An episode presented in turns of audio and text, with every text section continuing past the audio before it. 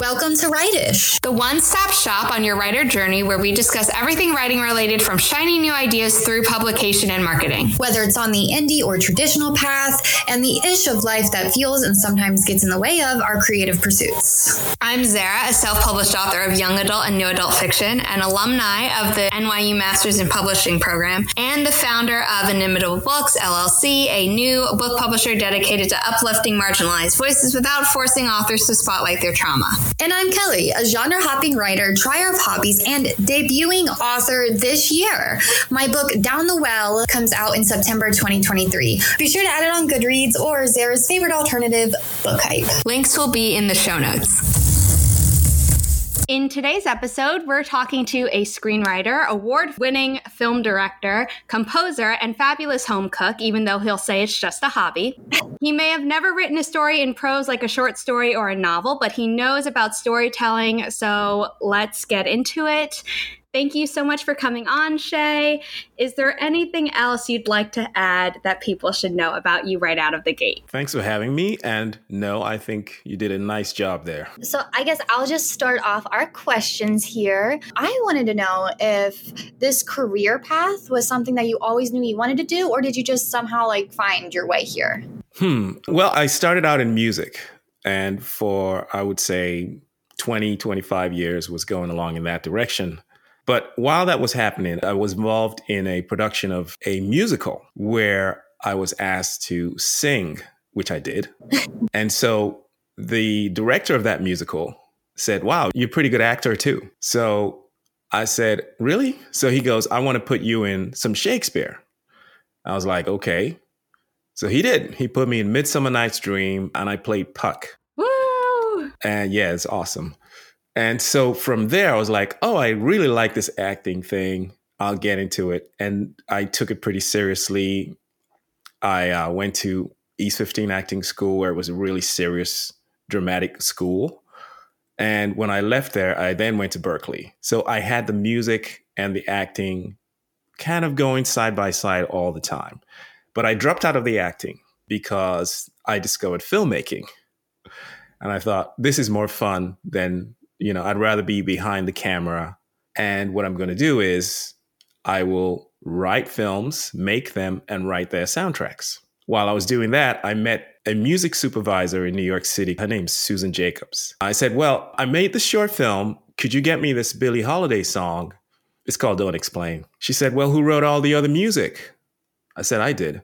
She goes, Oh my God, I can like give you work as a composer for other people's movies. So that's how that whole thing being writing music for my films and other films and making my films all came together. So yeah, it wasn't like a direct thing that I planned, but it just all happened. And now you just have an awesome life.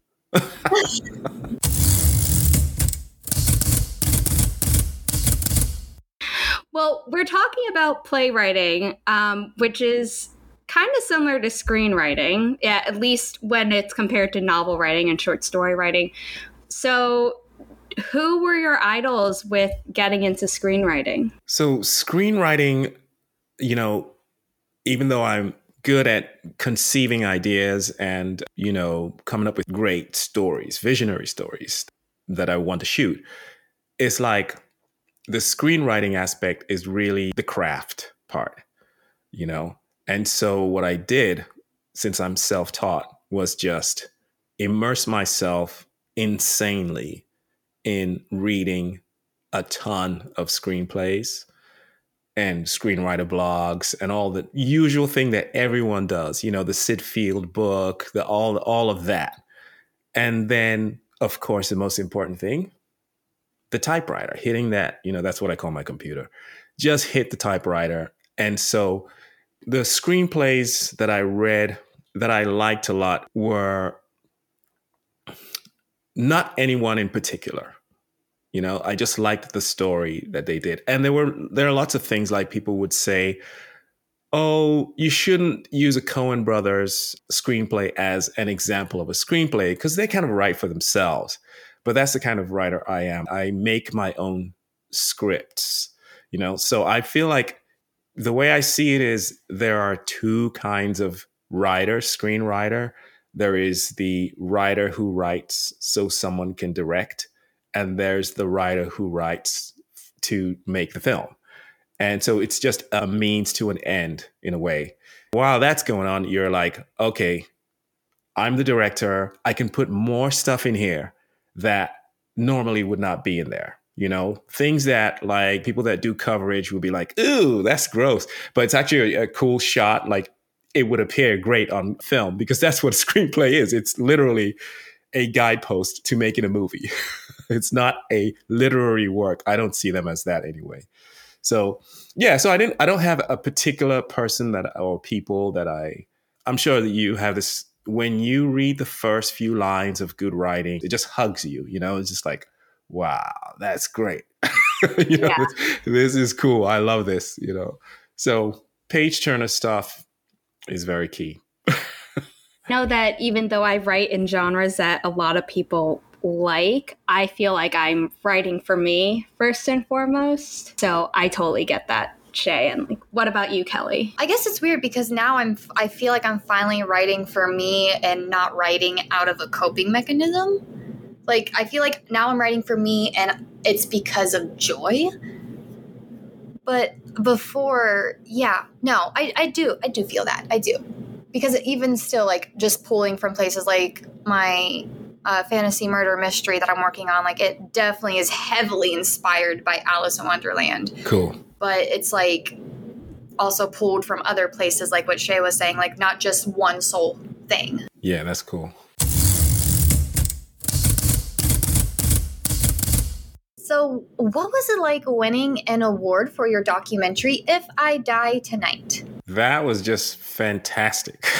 the best part was just I did not expect we, the film would, would, be picked. It was the, you know they had they do the announcement and it was in Miami Film Festival. We came down to the five documentaries and then I kind of like what did they say me?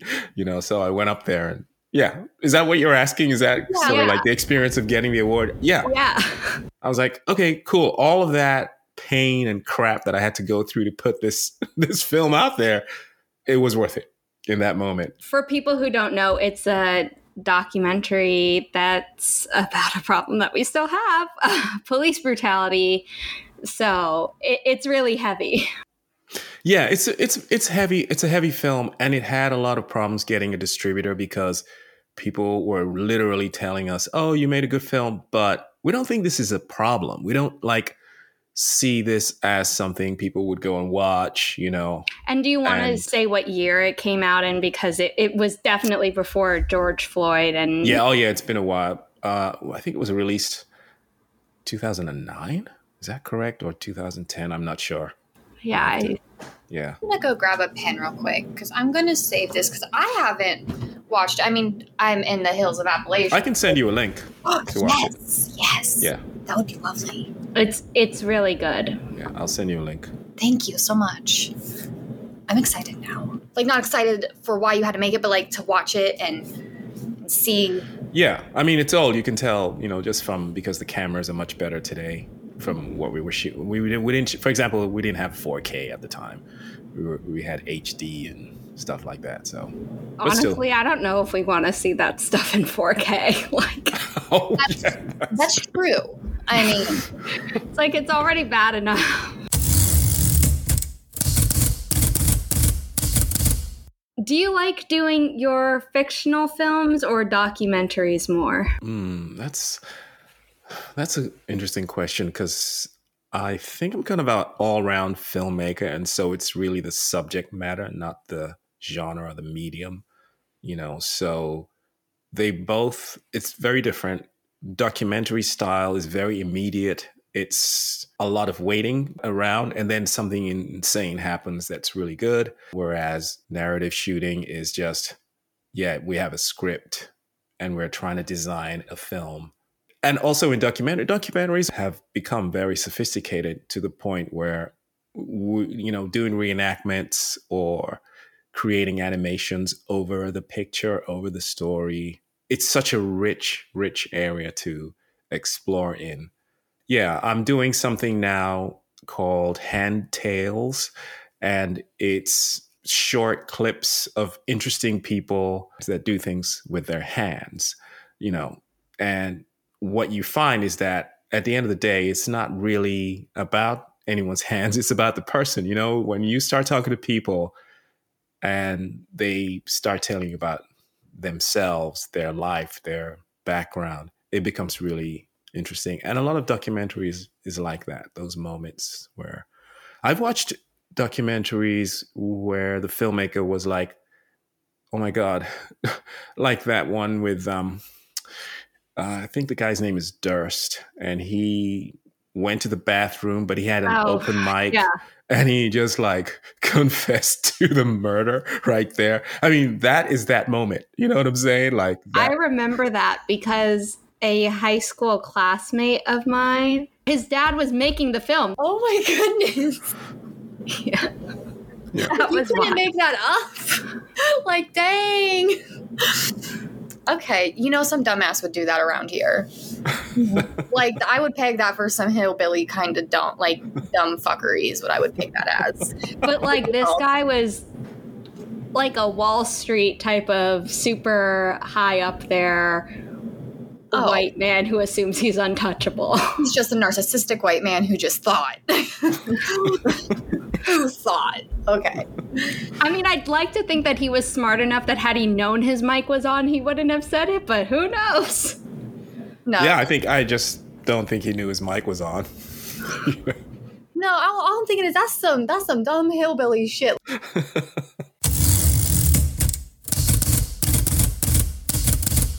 Would you ever want to work on a blockbuster film? And like, why or why wouldn't you? Okay, so the bigger films, it comes down to money and control, right? And I, you know, to me, films are director's medium. The more money there is, the more chefs are in the kitchen. You'll find that a lot of really good filmmakers, they might do one big movie, but after that, if you look at their resume, it's like that was that one where you had that terrible experience. You know, their lawyers there, uh, producers are there. You know, nobody's just letting the action and the picture roll the way it should.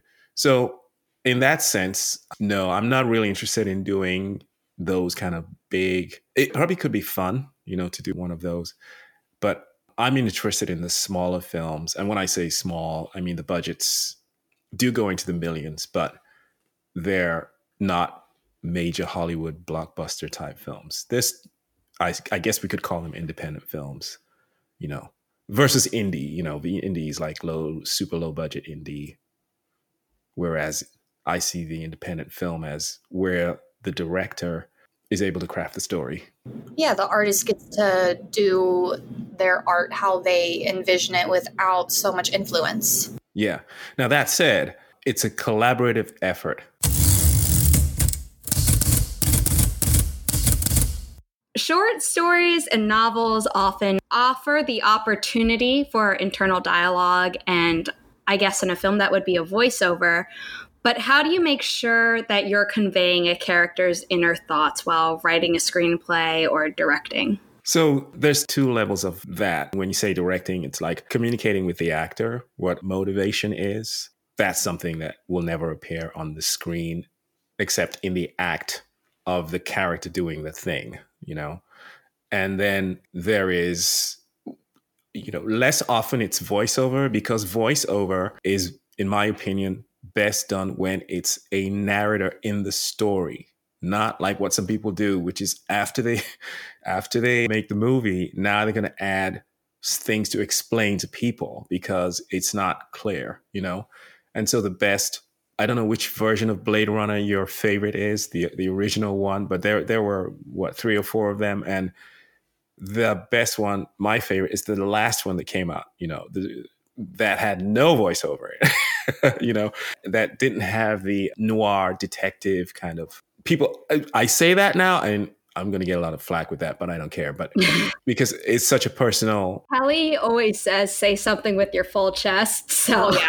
I'm like, if you're going to say it, just say it with your chest. It's okay. Oh, yeah. yeah. so, yeah, those things that you read in a novel, I mean, the, the key is the picture. What are they doing? What in that two dimensional space is the viewer being allowed to see, you know? And that's it if you look at Fellini films, he's a genius at doing things like that, you know. To me, that's really where the skills lie, where how can I communicate? Or if you watch silent movies, which I love, I love the old John Ford films, like his first short film and the later ones that he did that were silent movies. Uh, it's all there. It's all in the picture. Now, sometimes you know in silent movies they throw those cards to um, with some dialogue on it, but in general, I think it's all about putting it in the picture. I like that. I'm sorry. Let me give one more example of that. There's Taxi Driver, the Scorsese film, and in that he's not a obviously it's he's not a detective or anything like that, so it's not that sort of like. But the Paul Schrader wrote that screenplay, and the inner dialogue and the voiceover in that movie is so part of the story. It's really, really good. You know, like this loner going through New York City and his way of looking at certain people, like driving through Times Square and just hating society and its grossness and its lack of morals, you know. Whereas he also is quite an immoral character. He's, you know, so he's like passing judgment on and that's where that voiceover works amazing in that movie. I'm gonna have to watch that. A lot of these I'm very unfamiliar with, like narrator wise. I've only ever remembered like The Princess Bride, and because I have very young children, we watch Winnie the Pooh a lot. That has a narrator, and that's it. yeah, and I think if the narrator is the storyteller that we don't see, for example, I love that. That's like immediately that's like a fairy tale world for me when I don't see the narrator. And it could be an adult fairy tale, it could be like for kids. But I think that's a very effective. But that's something different from what we're from what we're talking about. You know? Similarly, short stories and novels let a writer really describe a scene, but I know some screenplays don't focus too much on the setting. How descriptive do you personally get, and do directors always honor that? Description, in my opinion, the screenplay craft is a mix of prose and poetry. So you're using one word to say a lot of things, you know, and you're leaving a lot of room for interpretation when it comes to when you're going to finally make the film, whether it's your film or someone else is going to shoot it.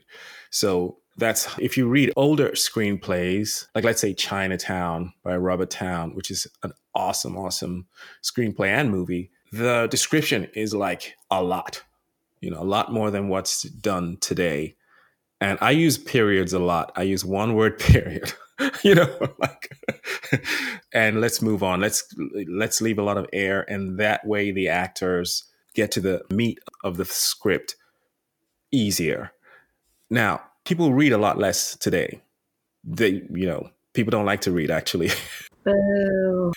So there's that element of being very economical in your writing in your description and moving forward rather than on the nose stuff or plotting and over describing things. And that's where I think this the real skill for me, uh, for example, my method, my sort of what would I call it? My my daily my approach is outlining like in an insane amount and really understanding but not too much to where uh, you know when i'm actually writing the script it's not going to be fun i want it to be fun but I want to know where I'm going. I want to know what what's happening. And I'm not t- necessarily talking about plot because for me, plot is all about what is the character doing. If I go and make a cup of coffee and I drop the cup and it, you know, splashes everywhere, okay, my now what's my reaction? So and some people plot everything out. Everyone's different. Just for me, it's like the character is what motivates the plot. I'm like you. I'll have an idea for a plot and I drop a character in and then after that it's pretty much what are they doing? Right. Yes. Yeah. I'm not sure because like I'm thinking about it and I don't I feel like some of my stories are more character led where others I'm more just focused on the plot and then the plot happens to the character but that's really it.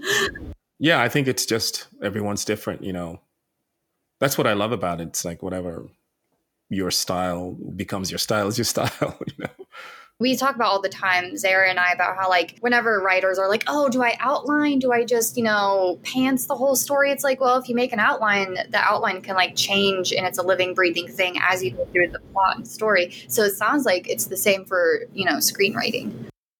Yeah. Yes, definitely. And sometimes, you know, you're trying to force things and they're not, they don't want to go that way. the characters don't want to do that. it's like, just, you know, listen to what they're saying. just roll with it. Let it happen how the characters want it to happen. yeah. Like you said, different for every person and then different maybe for each project too. Yeah. So are you pulling your inspiration from your daily like how does that work for you? Most of the time it's it could be daily. So like if I'm outside with the girls watching them because like we're surrounded by trees and stuff. So like a lot of nature plays into my inspiration. Nice. The story that I was working on right now, that's actually going to be dropping next fall, nature plays a big part in the corruption of the well and the wellspring of the magic because a magic user became corrupted because she couldn't handle the power, therefore corrupting the magic, and then that affects the land around it. And it goes from this very lush, beautiful emerald green, like perfection to now it's like twisted, dead, and like gray and foggy and like Lion King when Scar is. Yes.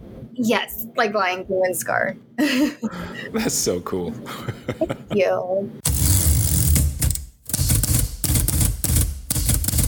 That kind of dovetails perfectly into the next question, though, which is what inspires you to write a screenplay? And do you ever also feel drawn to compose a piece of music? And if you feel drawn to doing both, do you do both or do you pick one over the other? You know, the music is a daily thing. Like I can literally hear stuff. And so if I like it, I'll just write it down somewhere. So that's kind of like a the film is it comes from visuals. Like sometimes I'm looking at something or I get an idea for example, I'm just finishing Heaven on Earth, which is a story about a guy who comes out of prison and he's trying to like reconnect with his daughter, right? So that story is literally, I saw this image of him walking into a cafe to meet this other guy, and there were cops surrounding both of them, you know. And from there, and that happens at the end of the movie. So that is like it's just bizarre thing where that image came to me first and then i wrote to meet that image you know. And i didn't even know where it was going to fall. It just fit it's like oh okay that's how that happened. That's cool. So yeah so it's two different things that are constantly going going on in the background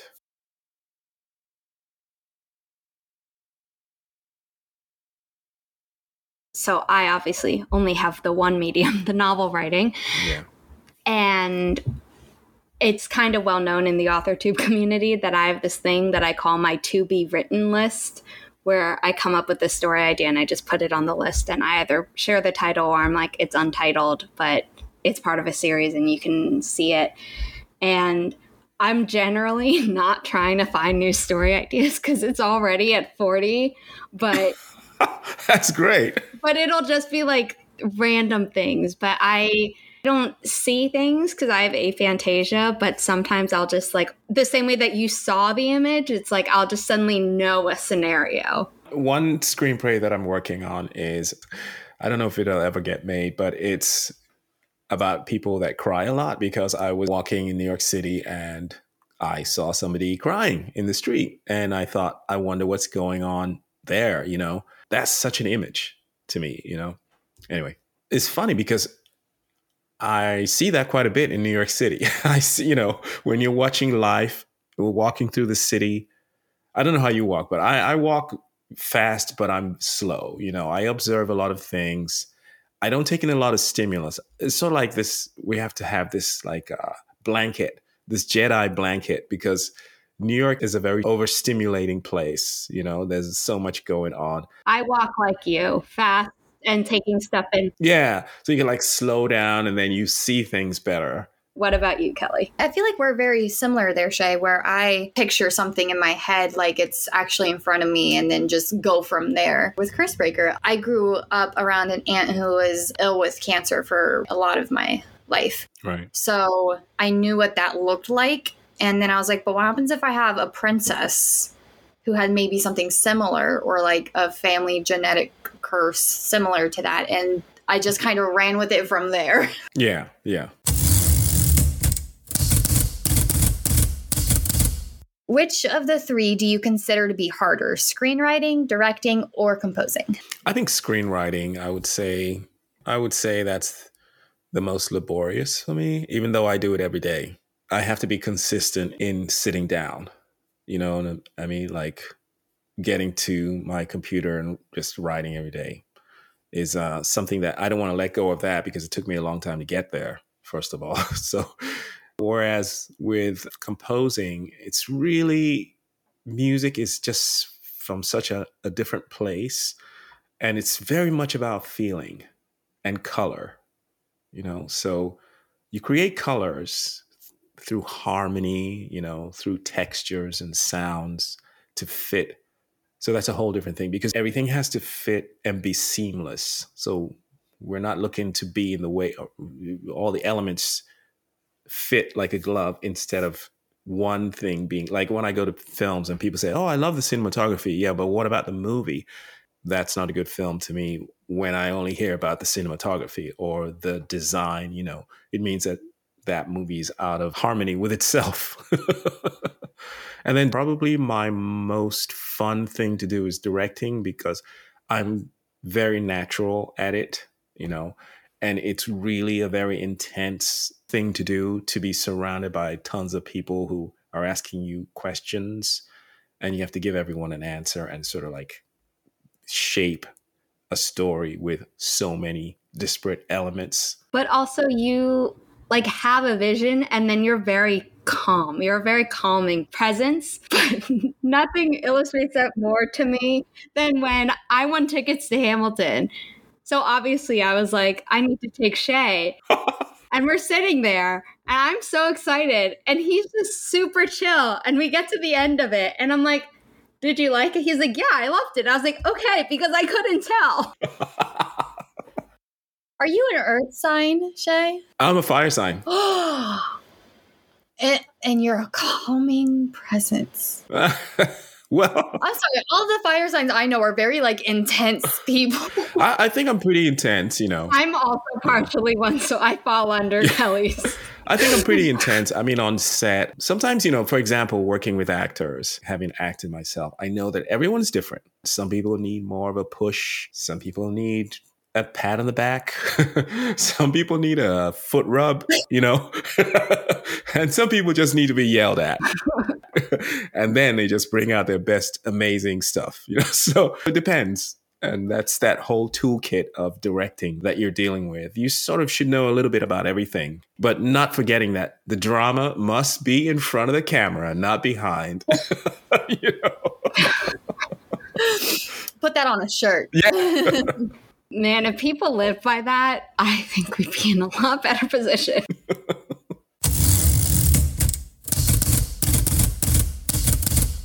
okay, so you kind of talked about how directing is the most fun for you. So maybe you've already answered this, but this is the mean question that Kelly was like, You're asking him that because I'm making you choose which of those three is your favorite to do screenwriting, directing, or composing. I think at the moment it's directing.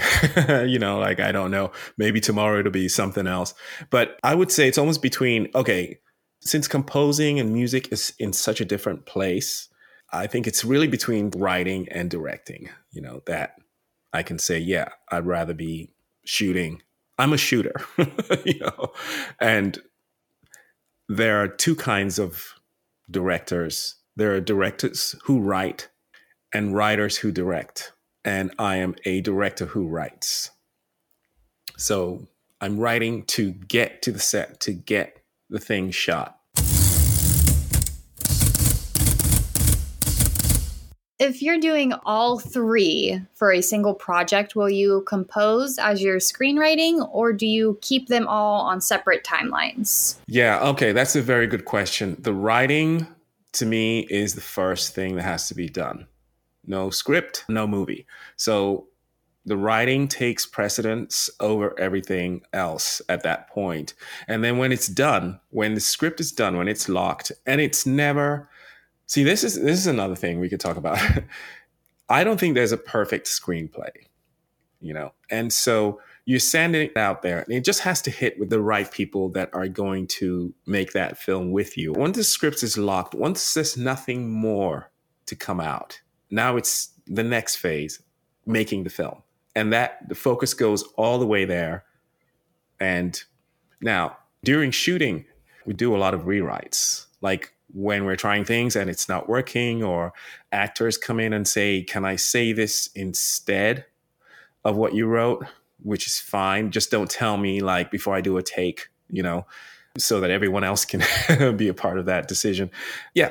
So, and then composing is in post production. So that's like, okay, here's the picture. What kind of sound would, would you like here? Would you like to see here? And it's a very solitary thing you're not surrounded by anyone. You know, it's kind of like back to the writing. You're back to the writing. You're sitting by yourself alone in a room with a keyboard, looking at the picture and picking out chords, picking out textures, and going, "Oh, this is nice. This is," and um, yeah, that's kind of how that happens. I could not imagine doing like writing the story and then trying to find music for it and then making sure on the bigger picture on the bigger scale for a film that it's all how it's supposed to be. Like writing a book like for me personally i was just like oh wow this is this is rough. I didn't finish my first one till like 2019 i mean that's really i really admire yourself and Zara and all of you that write books because I don't know how you do that because that is just so such a skill to have, you know, to write that density and and for it all to fit together, you know. And do you I mean, how how do you for example, how do you plan how long something is going to be? Because in screenwriting, we we we have a page is 1 minute essentially like so we're looking to 110 120 pages to fit something into that you know whereas i feel like with novel writing or even story writing it's a lot different as far as length. It is. Yeah. Kelly do you want to answer how you do length first? Hmm. No that was that's a question. I feel like a lot of authors try to shoot for at least some sort of rough goal. Like i tried to set down and tr- i was like okay if i can make it to at least 45K, I think that might be able to en- encompass this story really well. But if it doesn't, we have room to go over. I'm an underwriter though too. Zara, I know you are as well. And our books kind of grow as we edit. There are certain word counts for like short story versus flash fiction versus novel. Right. Yes. And I think if people want to get traditionally published, they normally set one of those goals and then try and write to it. And then some people like really freak out about like during their first draft that it has to be the right word count. But Kelly and I are both underwriters in that we know that when we're revising and editing, we're going to go back in and change stuff that's probably going to expand the word count because we're explaining or describing things better. I got you. You know, so for me, I always aim for like around 60,000, which is actually a short novel by most people's standards. Okay. But in editing, I've had books go down to like 55,000 and I'm editing a book now and it has shot up to 70,000, which is my longest book ever and you know, some people would be like, oh, 60 to 80, that's like a normal novel. And then if you get into like the hundreds, it's like that's a fantasy novel. And then once you hit 120, they're like, can you please edit that down? So, but I don't, there are some people who, when they're writing a story, they're like, oh, I have this many more words to go. And I'm like, how do you know? Wow. Yeah. Like I can understand if you're like, I'm aiming for 50K, I'm aiming for 60K, and I'm currently at this. So that's how many more words I have. But for people who are like, I have this many more words until I'm done with the story, I'm like, how? Yeah. I guess if we think about it as like a dartboard and each like ring on the dartboard is like a word count, we just want to throw our dart and land somewhere close. right. Yeah. Yeah, we'd like to not be like three rings away, but if we are, like, we'll deal with it. But at least we're on the board, hopefully. yeah. My whole thing is okay, is a bitch on the board? Okay, I'm on the board. That's all that matters. Yeah. Yeah.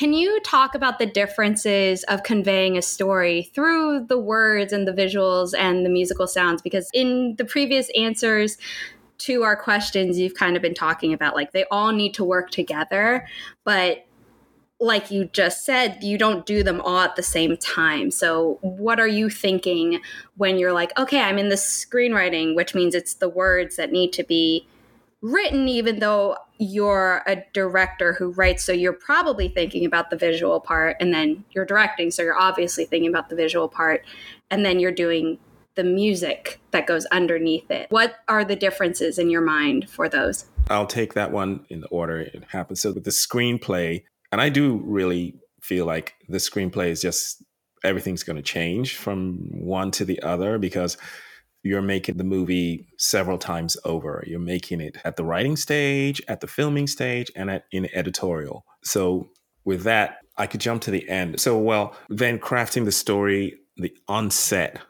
intensity, and the director's toolkit is obviously going to be the camera. What lens, what size, all of that. It really gets very detailed into whether something is a close up or a wide shot. Where do I want your eyes to go?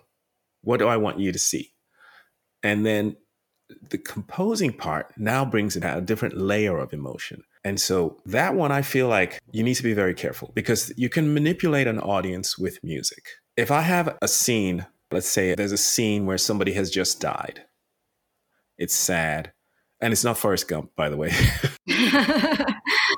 Which where, where his mother's like, "Oh, I have cancer," or whatever, whatever she says. But I'm talking about like in a drama you're playing with the audience if you have like a soppy little cello going underneath the, the thing because i think that it's already a sad setting. So point is sometimes opposites work very nicely with music under picture you know? Like there is melodrama as a genre i think you know like douglas sirk all That Heaven Allows. I think that's the name of the movie. It's wall to wall music from the beginning. Like a lot of that genre of Hollywood pictures. There's not even a room for you to think. There's just music everywhere, but it works.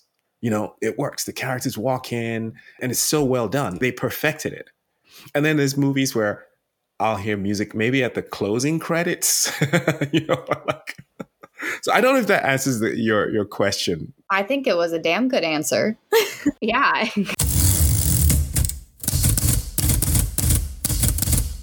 Do you find like would it be harder in your opinion to like work with actors and real people versus like little claymation figurines? Or another form of animation. Yeah. Well animation i think would be not as hard because you're essentially playing god in that universe. You know what i mean? But an actor they're like well why do you want me to sit there? You know why can't i I like the tension, by the way, with actors sometimes. That's why I feel like, you know, it's important that the script, you don't start making the movie before the things on the page, that everyone agrees to what's on the page. Looping back around to film festivals and competitions, what's it like submitting to those? And can you kind of walk us through that? There's no science to it.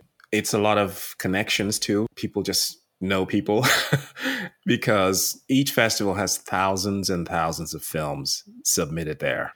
And they they'll screen 50 to 100 films depending on the size of the festival maybe a couple of hundred. So 10,000 submissions obviously it's going to get cut down.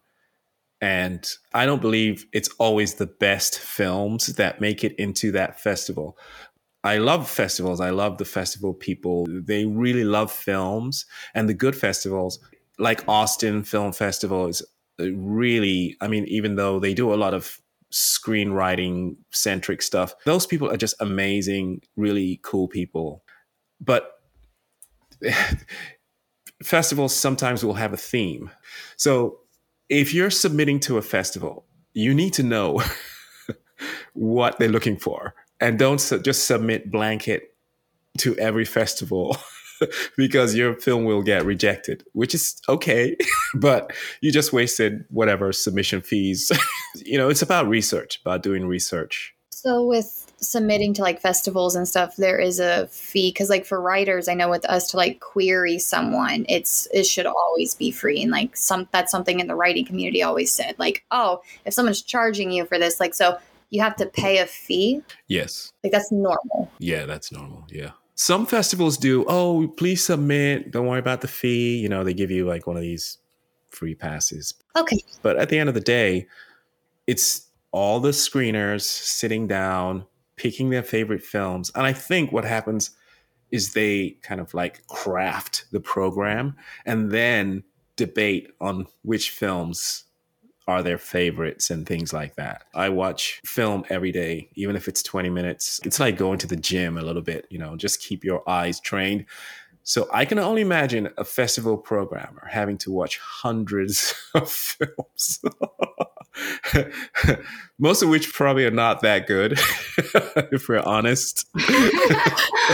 and then they have to pick, or if they're all really good, and then they have to pick one or the other. When I was a literary agent intern, I had to read what's called the slush pile. So it's not the agent asking for, hey, I like your idea or I like the few pages you sent me through like a competition or something. It's just people sending their stuff. yes. The amount of not good in that pile. Like everyone jokes that, oh, the slush pile is full of crap, but like it actually is. Yeah, of course. You know. And then there are some gems in there.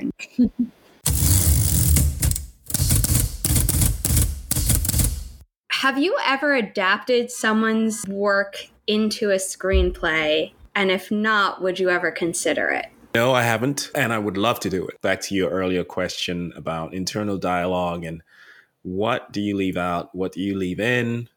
I know that people that love certain books don't always love the movie because they didn't, you know, quite get what the book, you know. But an average size novel, I would say, would probably be about a 10 hour movie if you were to include everything into it. Yeah. I'm one of the people who absolutely understands that an adaptation is an adaptation and it needs to work in the medium that it's being adapted into. Right. Thank you. I feel like I'm one of the very few people on the planet who liked the 2007 Golden Compass movie based on the Philip Pullman book. Uh-huh. People got mad because in the book, the main character goes to London and then she goes up north to like the icy tundra and then keeps flipping between those two locations. Oh. And then in the movie, it's like, hey, once she's up north, maybe all the events that are up north should take place before she goes back Right. to London. and people got so mad. right. yeah. I see. Okay. Yeah. Yeah. I mean, what did you think about the Lord of the Rings trilogy, the original one? I thought that was pretty. I'm excited. Okay. Okay. Here we go. Let's hear. So, I never read the books because growing up, literacy in my house wasn't very important. But my dad took me to see The Lord of the Rings whenever they came out in theaters. And I'm never going to forget the experience because, like, that also turned me on for like love of fantasy, but also scarred me for life because of like Gollum. Like he took me, this grown man took his little five year old girl. I was good with the orcs. I was good with like everything else happening. But Gollum comes up on screen and I just was like, ah, no, get me out of here. They had to leave the theater. And then, like, going back now, like watching it, it was like crazy. But yes, what, what were your thoughts on it? Well, you know, I hadn't read the books like you. I think they're very well made. And that's actually one of the great things about that is the consistency and the continuity across the films because they were all shot at the same time, you know? Mm-hmm. and that is just such a great way to do it, you know, because everybody's there, everything's there, everything's very consistent. You're not wrapping up and coming back 2 years later to to do the next edition of the story, you know? like Harry Potter with every like the first two were done by Chris Columbus back to back. Right. And that's why he got burnt out and didn't do it anymore. But you have a different director until you reach film five. Yeah, I think, you know, that makes sense. Yeah, on a property like Harry Potter, I mean, yeah, I could see director burnout there happening a lot. no continuity except the fact that every scene got darker. It's like you can't even see it. that was the one thing they all agreed on. Whereas at least like I feel like with the Twilight films and the Hunger Games films, because those also had different directors. Have y'all seen the image going around the internet of the Twilight scene of like all the vampires on the baseball field hissing at each other, but then the blue light was lifted and it was just normal looking and they looked no, I haven't seen that. That's that's great. Yes, I have seen that. the coloration of a lot of like YA oh, adapted it, films. If you made it look like normal so yeah. cringy lighting, you'd be like, "This so is cringy. ridiculous." Me, I'm gonna try to find it because you need to see it, Shay. I just want continuity. Yeah. Even if it's like an adaptation that I don't love, too much. Yes. Like, don't break the world. Yeah, yes. Can you talk about the collaboration process in filmmaking and how it differs from when you're a screenwriter, the director, or the composer? Well, everything kind of filters through the director, right? And so the process is assemble the team, you know, like find the right cinematographer that sort of works for you find the right production designer who will create the sets and the look of the film, the actual space, you know, that actors are going to be occupying. Those are kind of like two very key individuals in the collaboration. And then, of course, their teams. And so it's like this pyramid, if, if you wanted to think of it in that way. And so it's, I find with, with, with experience that the collaboration is like, are we all making the same picture? And this is about communicating on an insane level, like over communicating, over getting pre production, you know, to where we're all on the same page. When we're shooting, we're not asking, oh, what are we doing? You know, we're not asking those basic questions that should have been figured out a long time ago you know and that's where great producers i think come into it too because they're part of the collaboration. Now okay there are different kinds of producers right? Some producers they're like they're going to find a writer or option a script get a script and then they're going to go out and pick a director and they're going to put the whole package together. But if that producer's good then they stay out of the way for that team to make the film and for all that magic to happen not stepping in the way and over micromanaging and all that. Two of the best producers that I know of, they really are very talented at pulling the right director, bringing in the right cast with the right screenplay. And so that collaboration is very key to the whole thing, you know, gelling together. I think that was explained well. I forgot sound because sound is very important. Getting the getting good sound a lot of people overlook that when they're making a movie or when they're doing a lot of things video. they're just like, sound is an afterthought. No, no, no. Sound is not an afterthought. One thing you learn when you're more of an independent filmmaker is about really getting good stuff going in, not fixing things in post necessarily. You know, you're like, I want the best sound so I don't have to go and do it again later on when we get there and we find that oh shit you know we have to pull this actor in to do their lines again because blah blah blah blah blah you know yeah so so this i feel i feel like it's all about details details details details it's like you know directing to me is like being a cook your prep time is very key to like what the finished product is going to be, just as the ingredients are going to, you know, going to enhance the dish. You know what I mean? And that's why I think like I don't know if you've ever been into one of those professional kitchens where there are many chefs in there and it's like very quiet and it's amazing to watch that because all of those people in Gordon Ramsay's kitchen, like he's the only one yelling and all that, are very important to what finally comes out on that plate. Somebody back there did their job really well to bring it all together. And I see filmmaking like that. It's like, well, but then there's this the voice and the vision through the, the director, you know. I like the comparison there. Yeah.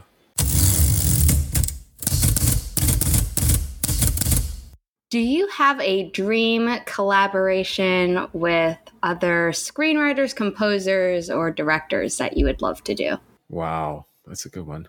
Kelly came up with the question, so props to Kelly. You know, I do have like cinematographers that I think about, oh, I'd love to work with. And I make lists, you know, like, okay, this person did that movie. It would be just an amazing experience to work with that person. Or this person did this production design. I've never thought about co directing anything really. And I find it fascinating the people that do that because they do it really like the Coen brothers. They, I mean, they each take a different credit, but I think they both are directing and also their family. So that, that, could make it worse. that's true. but yeah, so yeah. But with actors, ah, many actors, I would, I think, oh wow, that person. Wouldn't it be great if that person were doing this film that I'm thinking of? You know, I think everyone has that. But you know, the funny thing is that I think the right actor, like you hear these stories about they auditioned, I don't know, let's say um, Danny DeVito for that part and let's say it ended up being someone else, you know, and you cannot think of Danny DeVito in that part at all. And it's like, what were they thinking? yeah. When I heard Robert Pattinson was going to be Batman, I was like, really? But then I watched it, I was like, okay, that makes sense. I could see, I see him, you know, as Batman now. I think a lot of people were stuck on him, like being Edward Cullen. And it's like, he was Cedric Diggory before that, and then after Twilight, he was in the movie Remember Me. Yeah. Which, if you don't know, is about a couple that basically gets split up because of the 9 11 attacks on the Twin Towers. Yeah. But it's like, he can do stuff the same way that Kristen Stewart can do stuff, but I think everyone had the same reaction when she was like cast to play Diana. Right, yes. They're more than their biggest role. They have range. They've done things before and after. Yeah. Oh, she was fantastic in that role. I love that film. Chris Evans, I think, is Captain America. Yes. He played in like that family movie where like I think the grandpa or the dad dies and he was like the asshole. Knives Out? Yes. Yes, that. That is such a good film. I don't know that film. Oh, Shay, talk about a beautiful film. Okay, what's it called? Knives Out.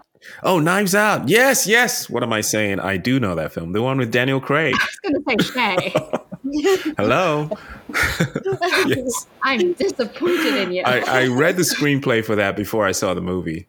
It was great. I, How'd you get the screenplay? I can send it to you. I have it. Oh, yes. Yes, please. That's really cool. I haven't watched the movie. I was watching the cinema therapy where it's like a therapist and like his filmmaker friend. Yeah, filmmaker friend. They sit down and like look at film and then the therapist like therapizes everything and then the film person will be like yeah, so this lighting isn't like as good for the emotion that it could have been. And like, this is like a bad camera angle if this is what they were going for. yeah, it's, it's really cool. But that's how I saw it. And I was like, this is so different from like his role as Captain America. Yeah.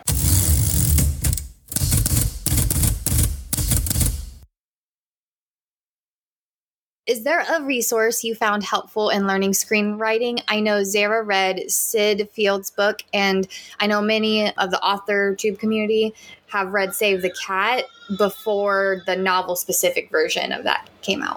Yeah, I mean, I think reading a ton of screenplays is key. And can people just Google them? Yes, you can Google, you can download.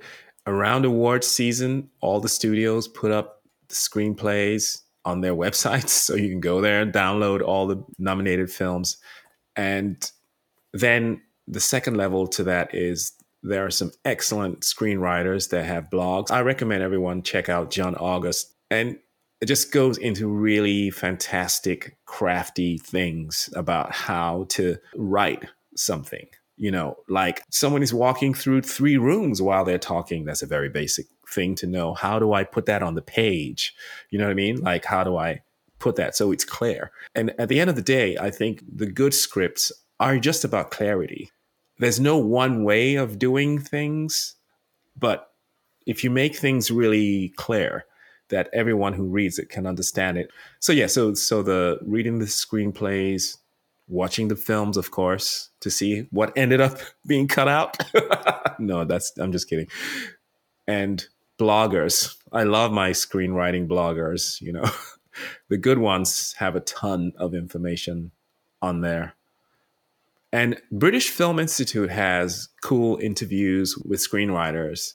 I guess they do this one on one in a theater. There's also Jeff Goldsmith. He has a screenwriting podcast that's excellent because they talk about process in there. And they'll watch a movie and then they'll invite the writer to come and talk about the process. Yeah, so I think for me anyway, I'm always I've been doing this a long enough, but I'm always learning new things. Like I wouldn't read Syd Field now, but I would recommend it's probably like everything else where you absorb all this information, then you kind of like throw it away and just you know, it's part of you now. So you can throw it out and just find your way, find your own voice. I like that. There's a lot of different ways to learn too. It sounds like there's a lot of resources that people can pull. Yeah, there's no shortage of ways to learn things in today's world. Logan and I were talking about because he's a carpenter by trade, so like he's already pretty familiar with it. And he was like, "Yeah, nowadays if you want to learn something, you know, you can just go online and there's someone there who's put their knowledge out there.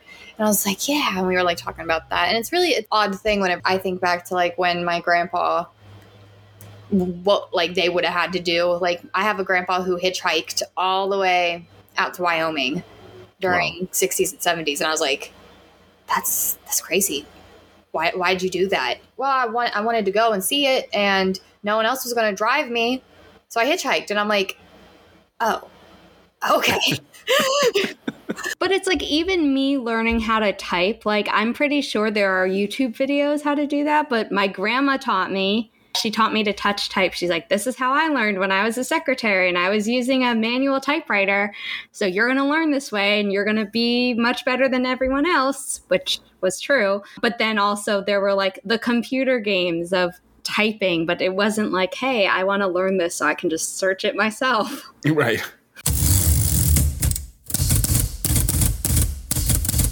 What advice would you give to aspiring screenwriters? I think it's the same thing, you know, get sit your butt down, read through a ton of screenplays and watch the films. Very, very important. Like, see what's happening. And then sit your butt down again and write because a lot of people get scared around. I don't know what they're scared about. Maybe it's not perfect. Trust me, no one's there. No one's going to read it. Just keep plodding through. I think consistency, daily action is probably better than spending seven hours on Saturday trying, you know, and just be curious. And also, I think as writers, we want to experience life to create a richness within ourselves that we can then put on the page. If I'm too careful, it's not going to happen. Nobody wants to watch paint dry. so you know what I mean? Like they have so many distractions these days. I want to make it worth your time when you open page one and you get to page 120. you know? There's someone that I look up to. He's a YouTuber and his name is Mark Fischbach, but online it's Markiplier. And he's a creator and he was doing an interview recently and he talks about creating things with just the goal of evoking emotion in people and making them feel something. He was like, I've had so many people approach me, hey, you put your name on this, me, you'll make lots of money. And he's like, I always turn them away because that's not what I want. I want people to feel things. I want them to be there. I want them to be present. I want them to ask, like, it caused themselves to question something. And recently he did like this in space with Markiplier, where it's like a choose your own adventure on YouTube. And he was, Oh, ta- yeah, like he was talking about like how crazy it was because since he's a YouTuber, he's familiar with like how he wanted the lighting or how he wanted specific s- scenes shot, but then he couldn't like have the right dialogue or the lingo to communicate that. So like that was a fun learning curve for him and like I didn't know I couldn't go and pull the lights down. I just did it because that's what I normally do. That's great. yeah. It was really cool. My director friend, she said, You're learning something, right? You're going to be naturally hard on yourself, right? But the world is going to be hard on you. So give yourself some love, give yourself a break, and just let your creativity come out. The world will deal with the other part, the critics, the you know, the haters. And yes, you're going to learn from that. You're going to be like, oh, that's a p- good piece of advice. I didn't think about that. Or somebody read my script and they hated page 10 to 20, but then they fell back. And that's okay. Now, all of that's okay. But I feel like there's no need for us to do that to ourselves, to like be like self hating, you know? I like When- that. You know what I mean? Do you think you will ever write a short story or a novel? Come to our side. Yes. I really don't know if I would because I think what you do will take time to really get up to speed, like with anything else. You know, maybe the short story first, you know, a 10 page story. I do like writing essays. I have some essays that I wrote, but, you know, then I have to research the subject and, and it's just, I don't think I would find the time. So I'll enjoy other people doing that. well, yeah, I I knew you were always busy, but I didn't know that you actually did screenwriting every single day and Yeah, yeah. probably absolutely. composing every single day and all that stuff.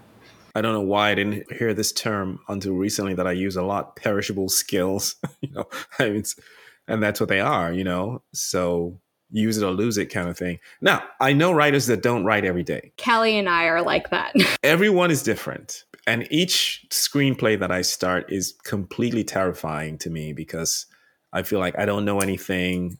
I haven't done this before. you know, so the everyday thing helps me to get through those. Uh, The doubt. you know that book by Anne Lamott Bird by bird. Yeah. I love that book because she laid it out in there. It was real good.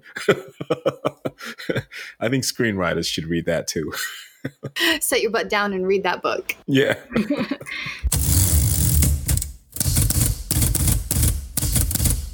Okay, our last question comes from Shay's and my shared friend Steffi. Which famous people would you invite to a dinner party and what would you cook for them?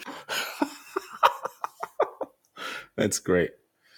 Oh my goodness. Living or dead or Doesn't matter. doesn't matter. Okay. How many people? It's your dinner party. You have to cook for these people. Okay. So I would invite Duke Ellington, Ooh. Beethoven, Billie Holiday, a couple of my favorite filmmakers. Akira Kurosawa is my like top guy. Jane Campion, Sally Potter. Those are two directors that I love. How many is that? Six. I'll drop another name if I can think of it. But what would I cook them? I would hope they're not all vegetarians. so, Okay, let's assume they're not all vegetarians and they're not vegan or anything. Let's assume they're all omnivores. I would make them uh, a simple salad and then a steak and then ice cream.